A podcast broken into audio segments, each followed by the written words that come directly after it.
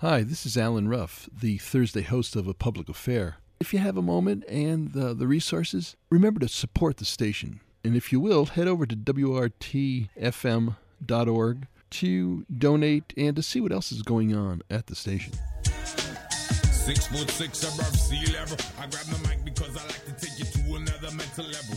Low power frequency radio. And good afternoon. Excuse me.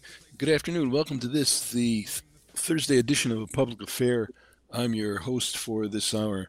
My name is Allen Ruff.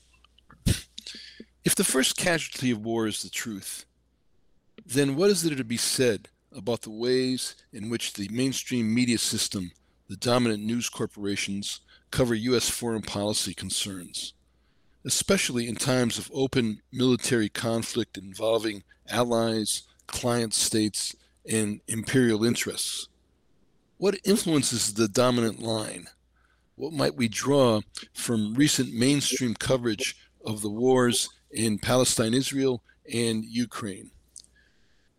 Joining us today to give his take on these and a host of related questions is longtime media critic, author, activist, professor of mass communications, now retired, and friend of WORT, Bob McChesney.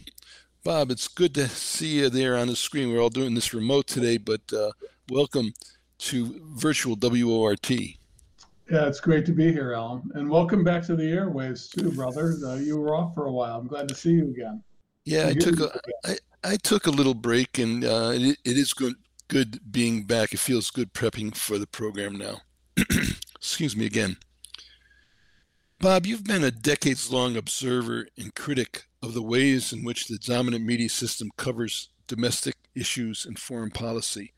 So let's start, excuse me, folks, at the broad level.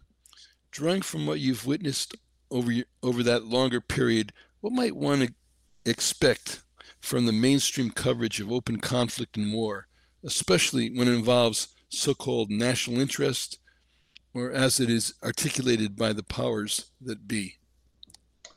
Um, Allen, I, I, think the way to start to understand the sort of media coverage you're going to see of U.S. foreign policy, uh, particularly when there's possibility of war uh, or violence, but in general, is that it's the coverage tends to be heavily dependent on uh, what are called official sources, the information that news media get to report to the public uh, as journalism oftentimes is handed to them by representatives of the government, of the State Department, maybe even the CIA, of, of Congress people.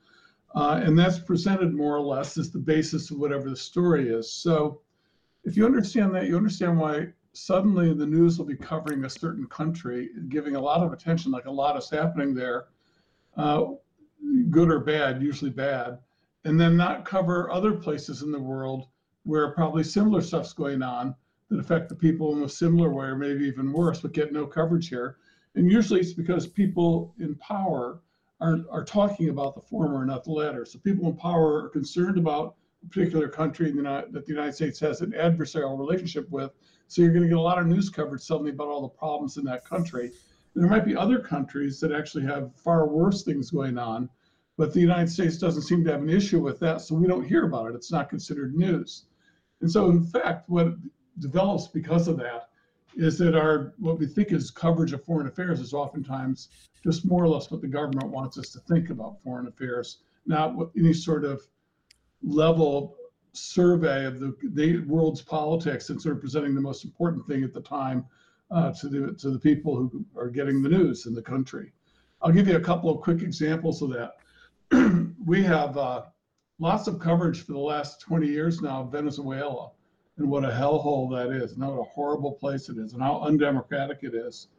And it probably would shock a lot of Americans to realize that people come and go from Venezuela all the time. It's it's not Pol Pot's Cambodia, uh, but it, we get a ton of news news about what a horrible place uh, Venezuela is and how we have to do something drastic to deal with what is sometimes called a terrorist state now. Uh, and you know, it's basically because the United States government has decided Venezuela is a country they don't want to uh, succeed in its current system, and they want to sort of replace it with a government friendlier to U.S. interests. And that explains why we get this press coverage. If U.S. officials weren't talking about it, it wouldn't get much coverage. On the other hand, a country like Saudi Arabia, which has, by most accounts, one of the most reprehensible human rights records in the world, and has no claim to being democratic whatsoever, far less than Venezuela, gets almost no coverage because it has a very warm relationship with the U.S. and, and a, a collegial one.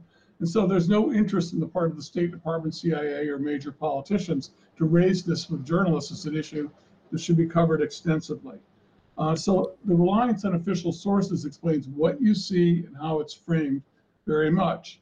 Now, the other side of the coin here is that if official sources and politicians were debating issues aggressively, that wouldn't be as big of a problem. Because let's say in the case of Venezuela or Saudi Arabia that I just gave, that Republicans and Democrats had lots of people debating that, taking different sides, providing different takes of it to the public. Uh, then journalists would be working both sides of the street. They might be uh, compelled to actually go out and investigate the claims of both sides to see what the veracity of them, and that might produce some pretty good journalism. But the other side of the coin with the way the news media in the United States covers foreign policy, foreign affairs, and issues of war and peace is that there tends not to be a lot of debate about these issues among our major political parties, the Republicans and Democrats, certainly not among the leading lights of them. And so journalists are getting the same message from both sides of the aisle. They're getting it regarded as this is actually the truth of the matter. And they cover it accordingly. They cover it as this is not really a debatable issue. This is how it is. There are weapons of mass destruction in 2003, which we were told, and which wasn't really debated uh, until after the fact. but at the time it was being presented, it was accepted by the news media as the gospel truth. So these are the sort of contexts you should, uh, parameters to always keep in mind when you hear about another war, when you hear about another enemy we're supposed to hate, when you hear about another crisis we have to solve. You have to ask yourself, why is this suddenly a news story? What is the basis of this information? Am I getting any contradictory information? How clearly are these claims being investigated and established? And I think the historical record is that usually we find over time that the great claims we have, be it for weapons of mass destruction, be it for some sort of genocidal developments that are taking place through the country, oftentimes don't hold up later on when we go back and study them. But they were being pushed aggressively to accomplish a policy end that was desired, and that they knew they had to whip public uh, support for the policy end by exaggerating or fabricating uh, the claims against the enemy. So, how do we apply what you've just just discussed, and there's much more to it, of course, to the current coverage? What are some of the varied influences on what could be viewed as the line, the current line, the enforced consensus in regard to the escalation uh, uh of the Palestine-Israel conflict? Here, I, I, have to preface what I'm about to say is that I'm anything but an expert on Palestine, Israel, even the current conflict, and Allen, you know 10 times more than I'll ever know uh, currently and on the past. So I, I'm not coming here to sort of give the expert take on Palestine, Israel right now. But I can say, based on what I just said, um, what we would look for is um, the way the news media has covered this. Where has what's been the basis of most of the information the news media, uh, U.S. news media has has provided us? Not all of it by any means, and I know there are brilliant exceptions.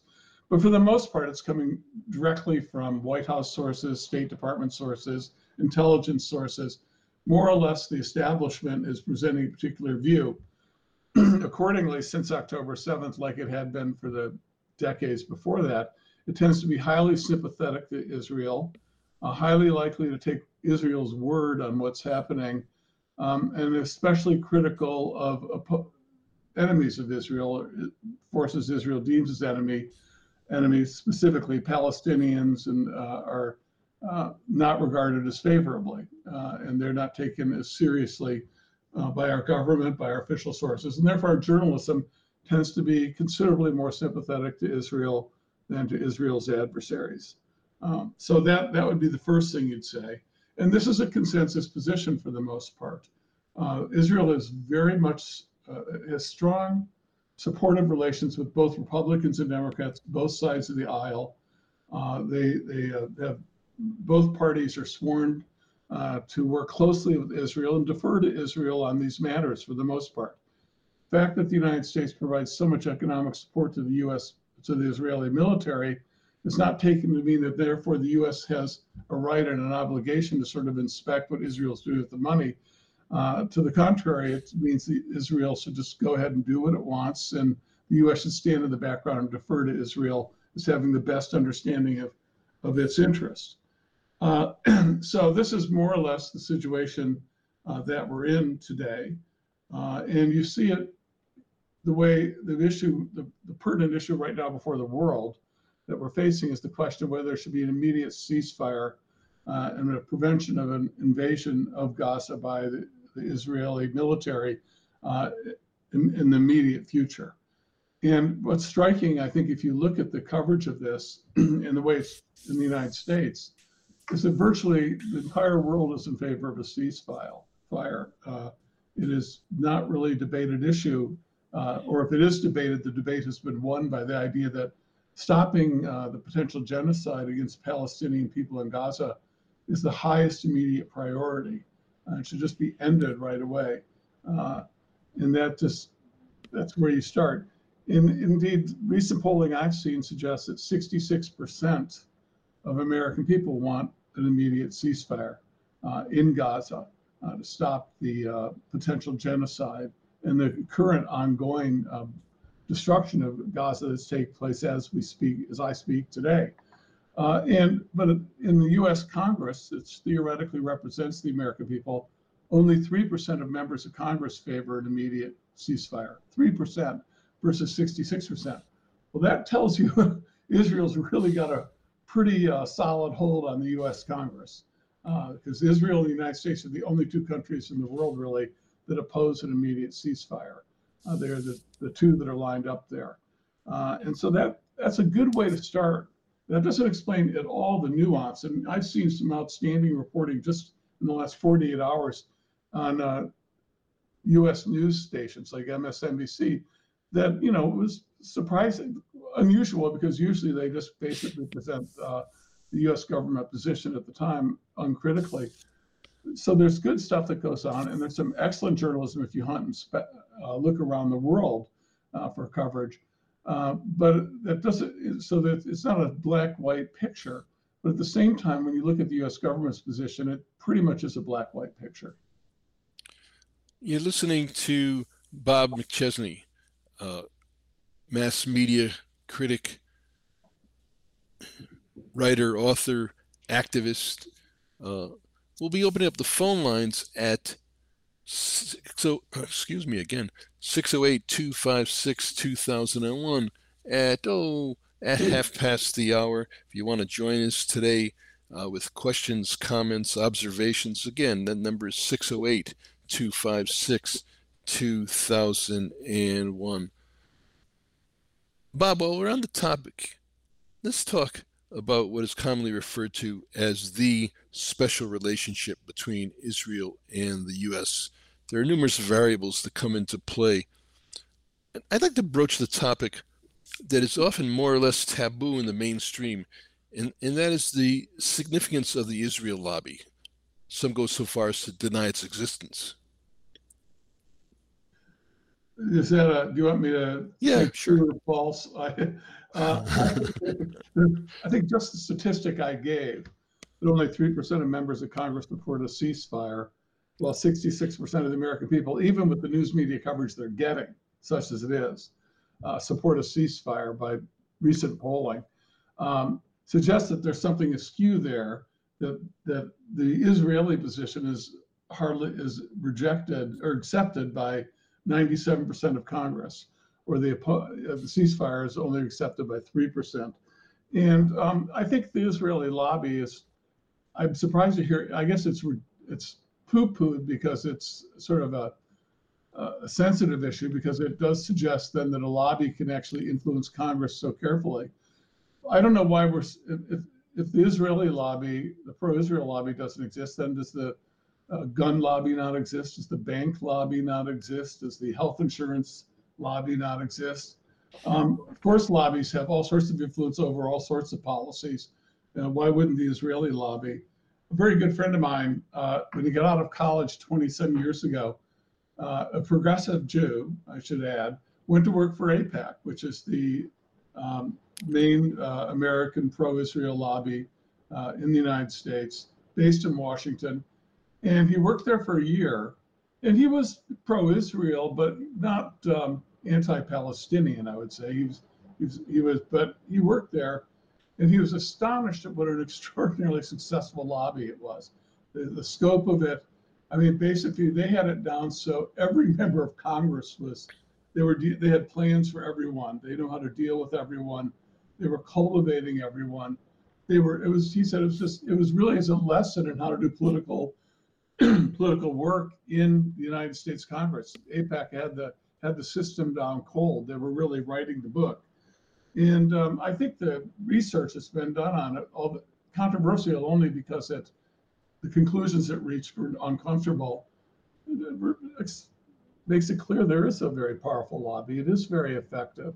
And, um, you know, we see examples of that time and time again. Just recently, Allen, you're probably familiar with this. And again, I don't have to top of my head at the exact details, but within the last few years, um, one of the things that AIPAC and related uh, pro-Israel lobbies has done is they've decided to start primarying Democratic candidates who are not sufficiently pro-Israel uh, and who are suspected of being possibly t- too pro-Palestinian uh, for their taste. And they've gone into, especially the black dis- districts that are predominantly African American, and they've gone after uh, either sitting members of Congress or if there's an open primary, the favorites in these races, and come after them hard and fast uh, to to get candidates elected or get nominated by the Democrats who are strongly pro-Israel. Uh, the most infamous case was last year when Nina Turner, uh, who was running for Congress in Cleveland, an African American district, she had been co-chair of Bernie Sanders' national campaign, uh, looked like she was going to win an easy victory after she, uh, uh, in her primary, after uh, for an open seat and then uh, an AIPAC related group came in and funded uh, her opponent, who was just run up at the last second, poured a lot of money into to buy TV ads, and she was defeated. And you know, to the extent we can find out where this money is coming from, it doesn't look like it was coming from her district. Didn't look like it was coming from. Uh, it was unclear who it was coming from, but a lot of it looked to be coming from pro-Israel groups, uh, or that were funding this. So um, they they're going to both parties, and they're basically saying if you're anti-Israel, you're going to face a primary threat with a lot of money against you. If you're pro-Israel, your life will be very sweet. Uh, you will have a you will not have to worry about a primary threat. Uh, in fact, we'll go to bat for you if you face one uh, from someone who says you're too pro-Israel. Now, of course, there's numerous other influences. Uh, it's often said that war is good for business Talk about the ways in which the military industrial complex fun- functions, the role of the war interests in shaping that arena of discussion, uh, and the free flow of ideas leading back to what amounts to a free flow of cash, a blank check for that siphons back to uh, these major military corporations. Well, I mean, this is one of the central questions of American politics for the last 50 years, and it's also one of the ones that's virtually not debated or discussed at all. It's, it's absolutely striking.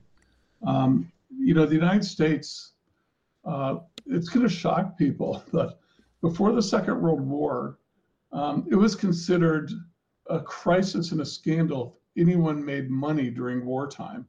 Uh, this, this is going to absolutely blow people's minds that for the first 150 years of our country's history, 170 years, until the Second World War, until after it, uh, that someone would become rich during a war, get make profit off of killing, was considered obscene. We didn't really have a full-time militaristic armaments industry prior to the Second World War, uh, and so um, the, the famous example of this, well, during the Civil War, this was a huge scandal. Lincoln had to deal with the, the, the people getting rich off uh, the northern effort.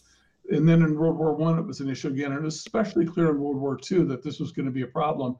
And FDR, as we entered the war, said, "I don't want to see a single millionaire created by this war."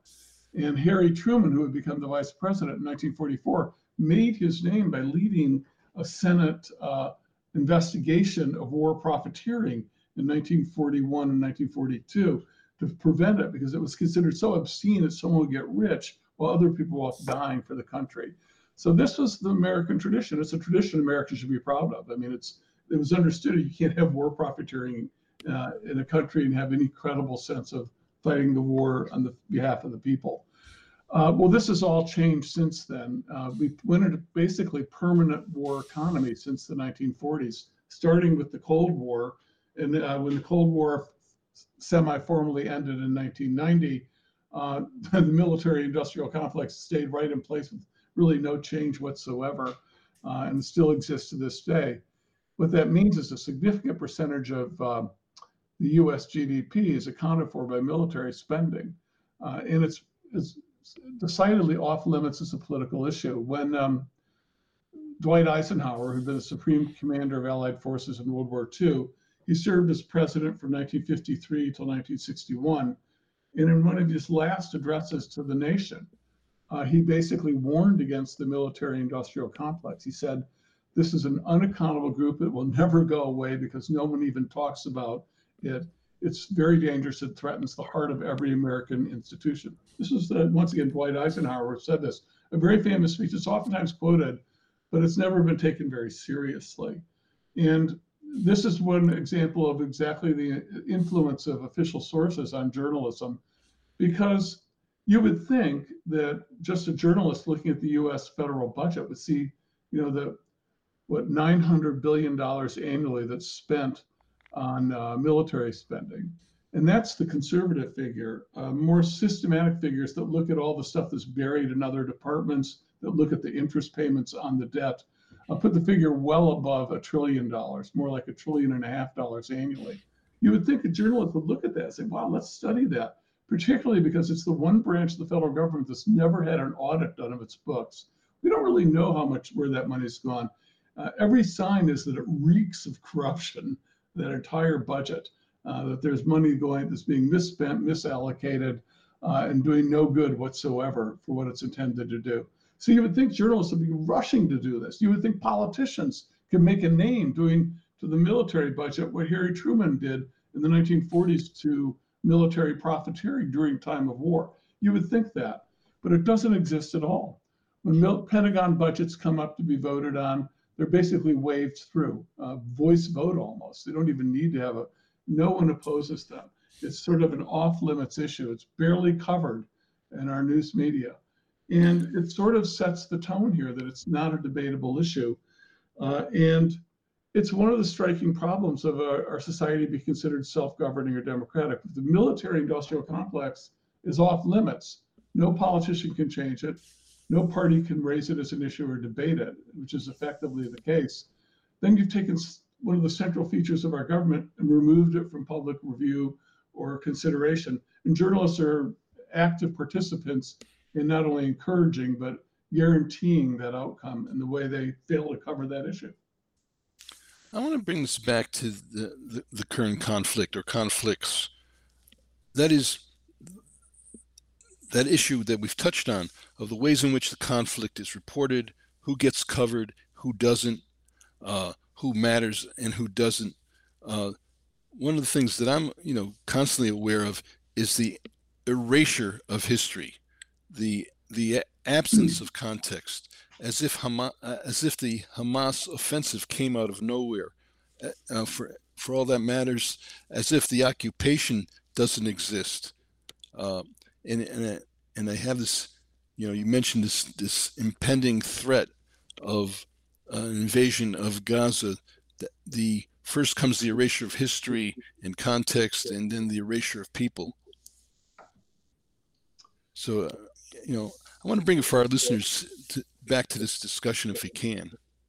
Well, I would say you're the person who's more equipped to have this discussion with our listeners than I am because uh, I you're the person, Allen, I turn to on exactly looking for the context for Israel Palestine, understanding it, because I think it's fair to say, and here I speak more as uh, an informed person who tries to consume the news as much as possible, uh, and have been that for a long time, that uh, to me it's understandable. A lot of people don't really know what the heck's going on in the Middle East. I think if I, I talk to my students, uh, uh, and I'd say, well, what's the story in Israel? How, how's that working? I would say the knowledge level didn't impress me, and it's understandable why.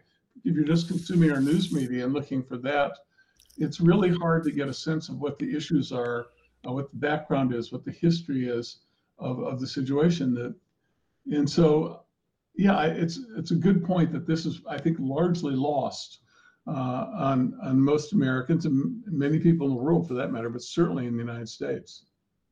Bob, you've talked about the um, excuse me um, sorry. You've talked about the, uh, you've observed, but I'm sorry, I lost myself here. That's all right. Talk about what you've observed as a change in the pro Israel stance, how it has changed, how the discourse has become increasingly racialized, or what you've been picking up on in the news.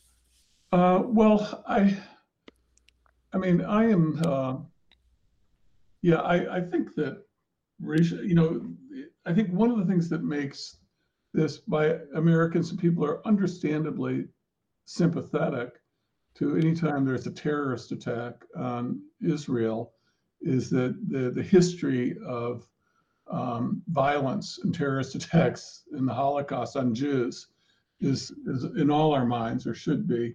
And therefore, you know, it's not something you just sort of forget about.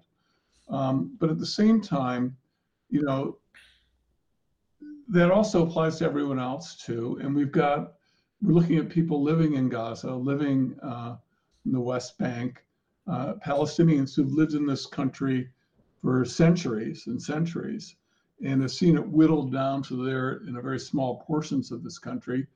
And the impending violence, or the existing violence that is impending to grow much larger, um, is a is appalling. I think to anyone, for the same reasons that racialized violence, anti-Semitism is, should be appalling to anyone, uh, and no different, no less. And those lives are no less worthy. All lives are worthy of the same respect. 608 256 2001 if you want to join in this discussion with uh, mass communications critic Bob McChesney, give us a call. Again, 608 256 2001. Now, Bob, there's an ongoing propaganda war. Uh, there's been uh, stories of atrocities, unverified, but nevertheless given wide berth as fact. Uh, most notably, uh, recently, uh, the immediate stories of the uh, murder and decapitation of Israeli babies that was never verified, uh, but became uh, became fact out in, in, the in the blogosphere and so on, um, or the ongoing has the been the reshaping and dissemination of counter narratives. Uh, you know, most recently, again, more currently, the example of the recent hospital bombing in Gaza, which quick, quickly became an explosion. When I heard that, I thought to myself, what, this place just kind of spontaneously combusted? What was an explosion? Um, that it allegedly that it, that it was allegedly caused by an er, errant Islamic Jihad missile. Talk about that. The the you know, well, again, the mainstream, as we've touched on, gets gets goes into high gear in repeat repeating the oftentimes unverifiable or you know the truth the fact. Now of course fact uh, truth becomes uh, interpretive. Both sides put out stories. Both sides put out narratives. Talk about that a little bit sure i mean in times of war uh, as you said i think at the beginning of the program truth is the first casualty uh, and uh, journalism is one of the main battlefields whipping up public support uh, or minimizing public opposition uh, to what one of the sides, either side wants to do is absolutely critical. And uh, so putting the correct spin or on something that happens or making something up altogether, if it helps you, is, is par for the course. So this is a time that calls for journalists to be at their highest level of BS detecting going on, accept nothing. Uh, uh, and, and do everything to get to the bottom of something. And it's not easy to do in times of war. It's not easy to do when they're lining up to, to invade a country or to be invaded. Uh, to say, hey, give us a 60 day timeout so we can check out the veracity of the various claims here. You don't get that that option. You've got to act immediately. But I think skepticism is the first order of the day. And you know, because the entire history of wars, and not just the U.S. wars, but those are the ones we know best, is filled with uh, claims that are made in the spur of the moment, in the heat of the moment, to generate public support for whatever policy, war policy there is, they're almost invariably proven to be bogus. Uh, going back to the battleship uh, Maine or whatever it was in the Spanish in the Cuba in 1898, the Gulf of Tonkin resolution in uh, the 1960s that formally authorized us to uh, invade Vietnam uh, and, and have the Vietnamese the Vietnam War, uh, to the weapons of mass destruction. All of these things got pushed out and they looked smelly at the at the time. Some people would say this doesn't seem right but nonetheless uh, they were pushed hard and dissent was squashed and they were accepted and so all sorts of stuff like this happens. And, and, and skepticism is the order of the day especially the harder it's pushed.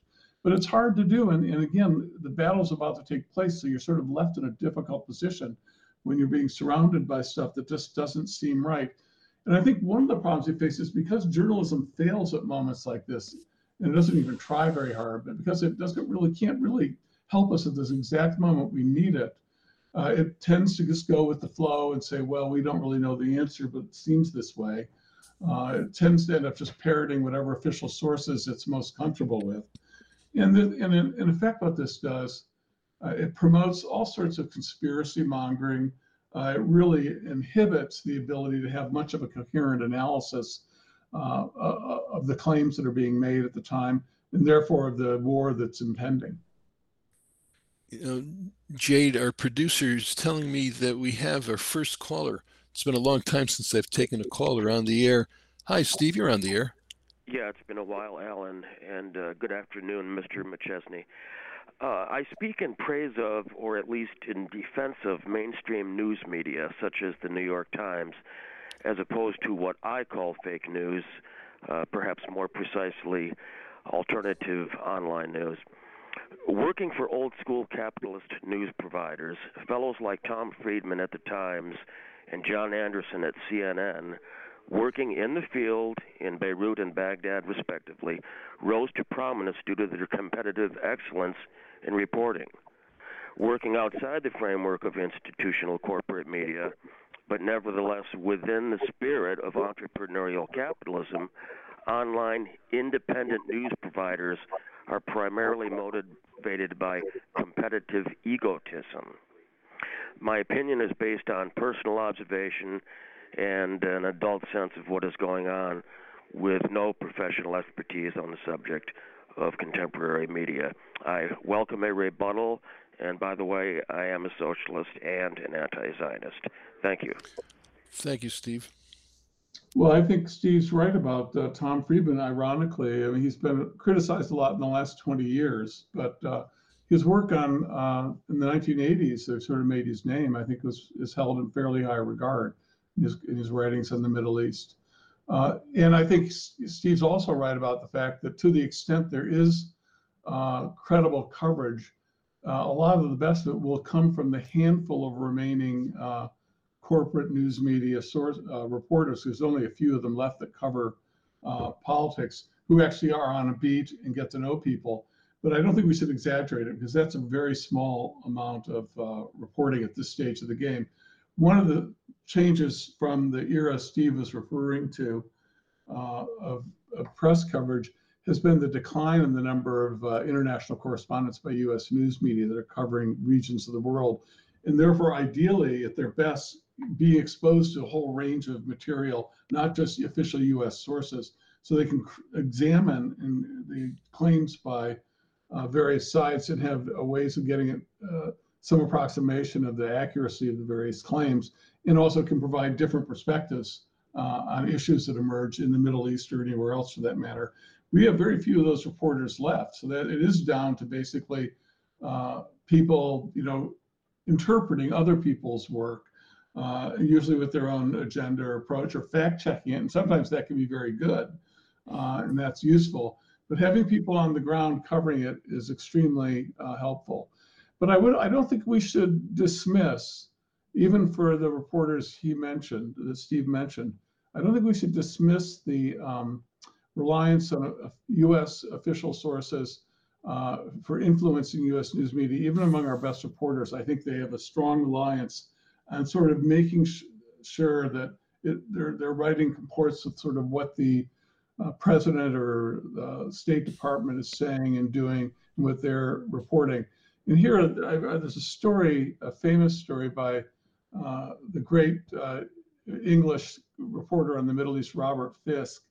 And I remember he was won award after award for covering the Middle East so thoroughly and breaking story after story. And he was critical of Israel, but he was also quite critical of uh, all the countries in the Middle East. He carried water for no one in that area. And it was a country where it's an area where there's not a lot of water to be carried for a lot of the governments there. And uh, Fisk won award after award for best foreign correspondent in Britain. And I heard an interview with him, and he said, you know, and they asked him about American reporters, uh, the best ones, even the ones who worked out of the Middle East. And he'd say, you go into a hotel bar with journalists and you talk politics about what's happening in the region at night.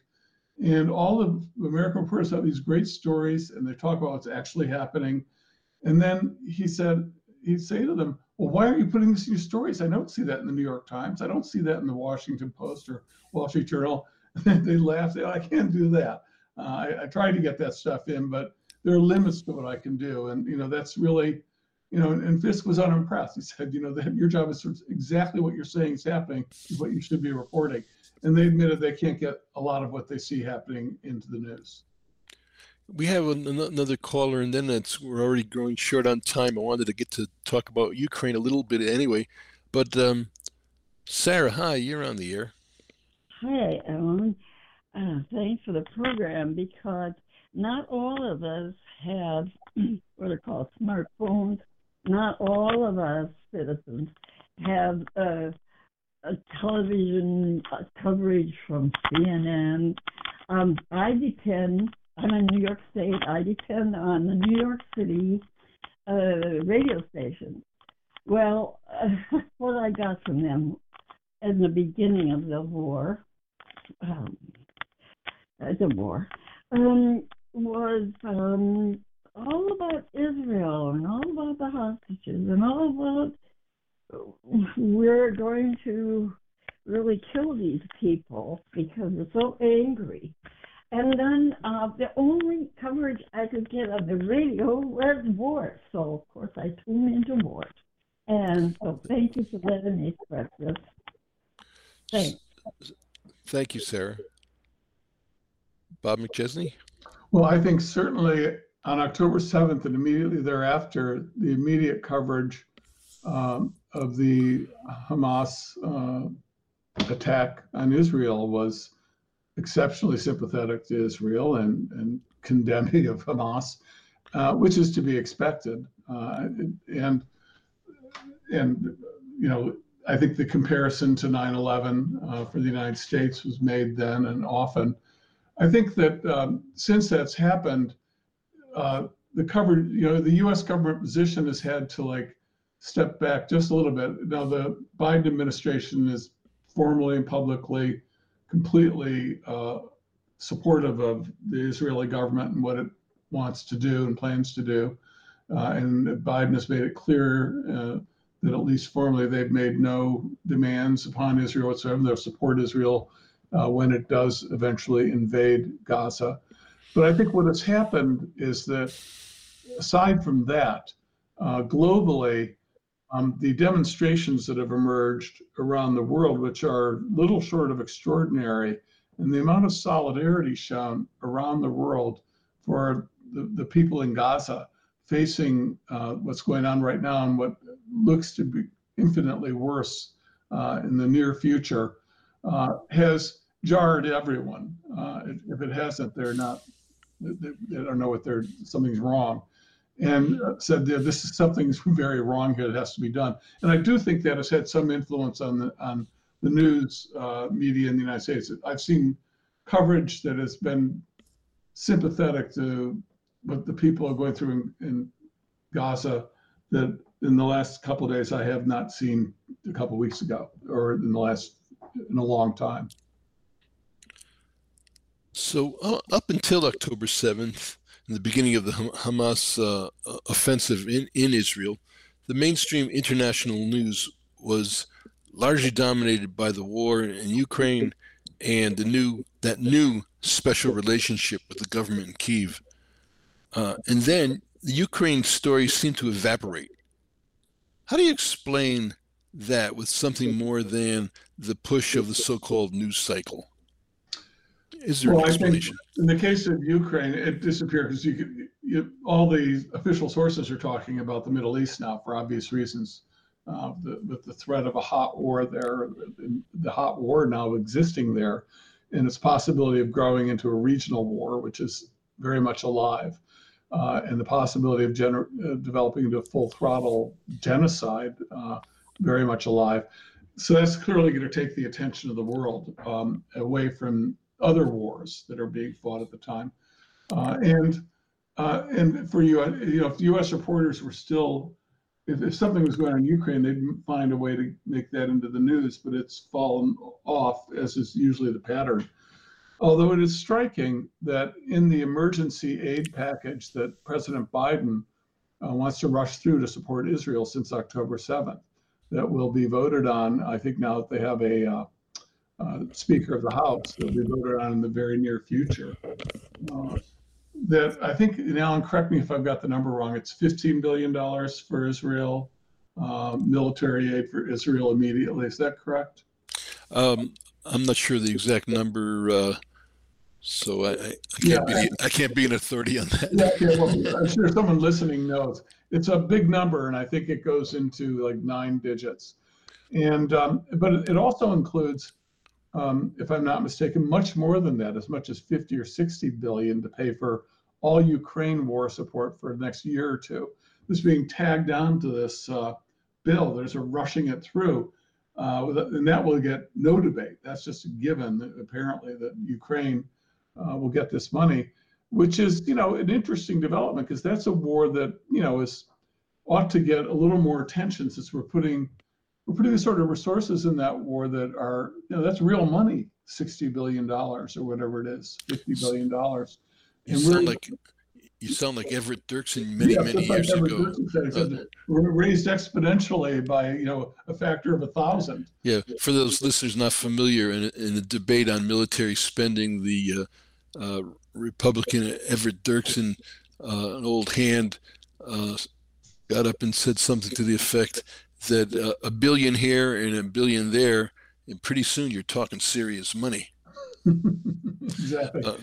So, at any rate, um, this is a uh, the Ukraine war is very much alive. It's very much a concern. It, like the Middle East war, holds the possibility of spreading into a much larger war. There are a lot of issues there.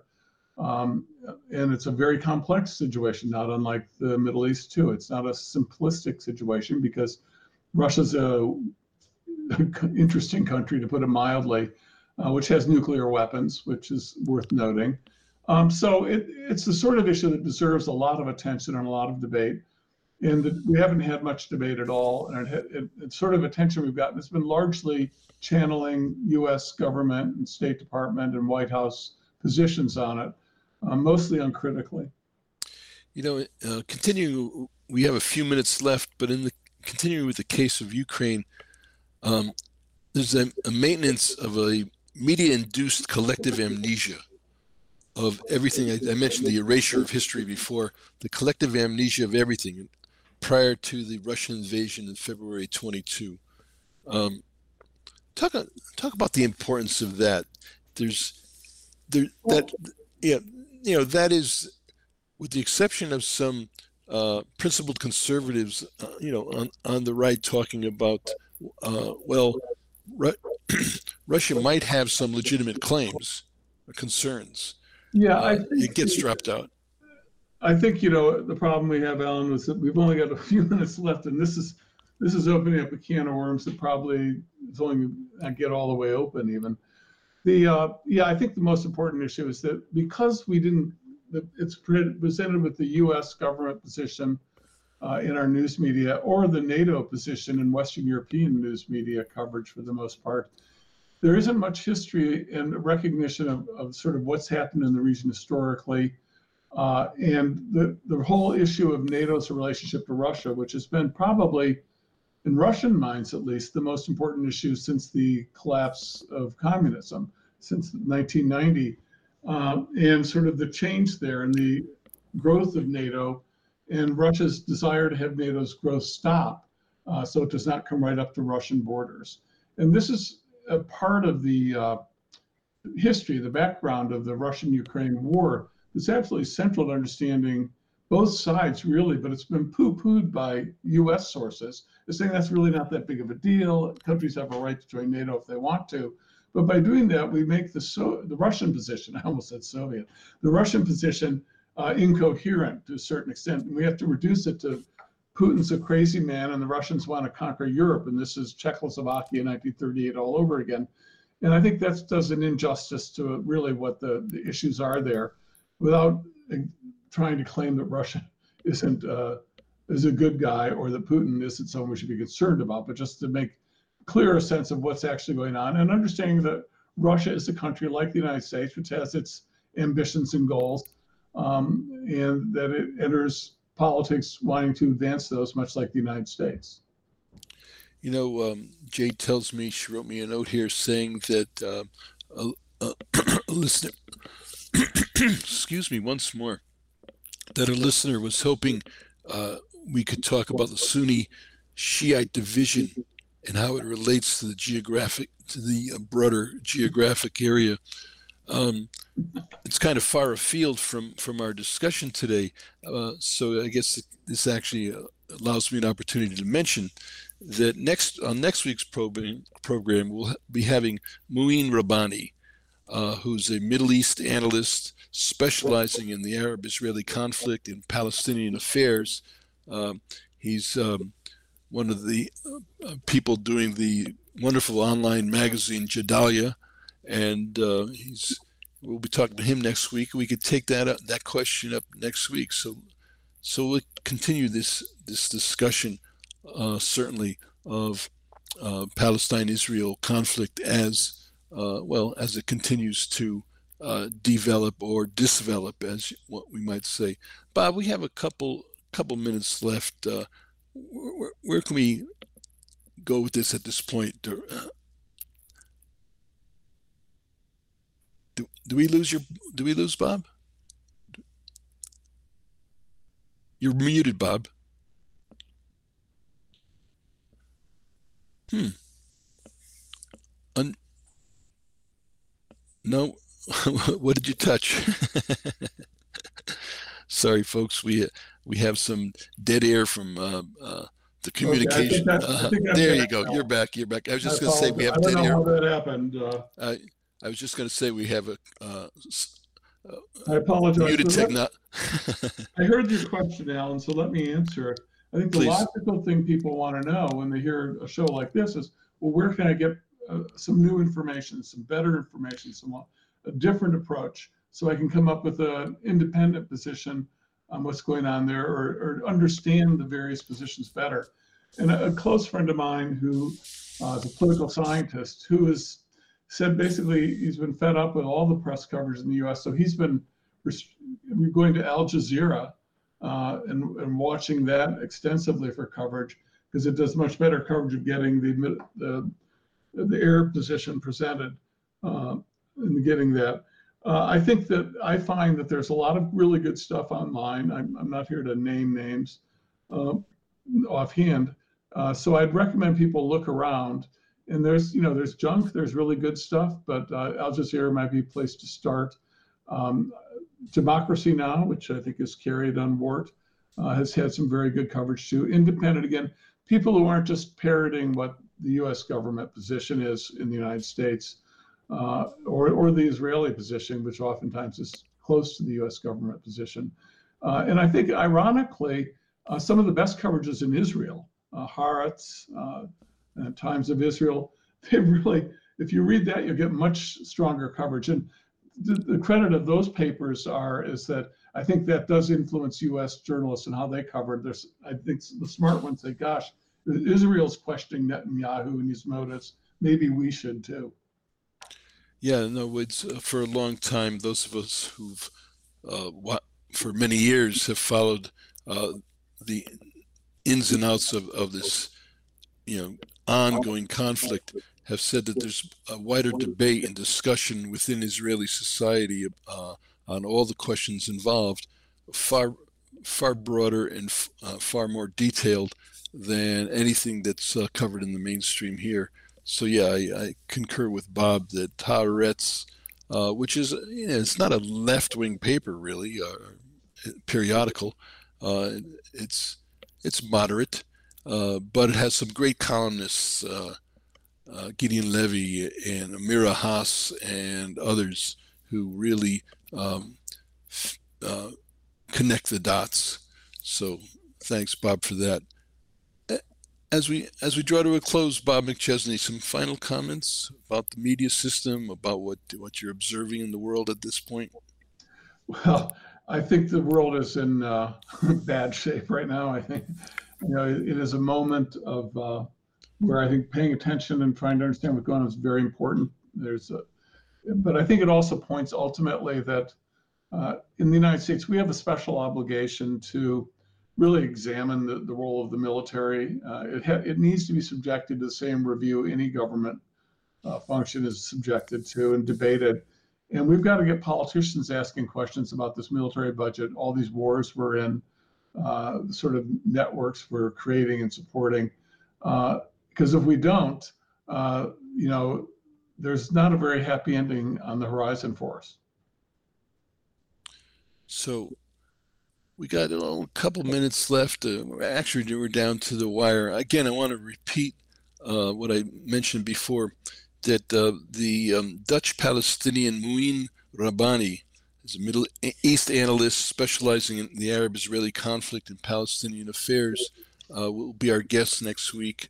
So I hope you uh, listen next week, that we continue our, our collective learning process. Uh, it's good to be back on the air Thanks for our callers today, Sarah. I uh, shout out to you, Sarah, up there in upstate New York. Uh, I want to thank Jade, our producer, Jack, our engineer, and I especially want to thank my good friend and friend of WORT's, Bob McChesney. I've been your host for this hour. My name is Allen Ruff, and I'll be speaking with you next week is never heard before. We bring the sound communication of our tribal war. Dark vision fly by helicopters in the night. Attempt triangulation of our station in the fight. Straight from the base, deep down, no precision. High crime treason, we broadcast in sedition.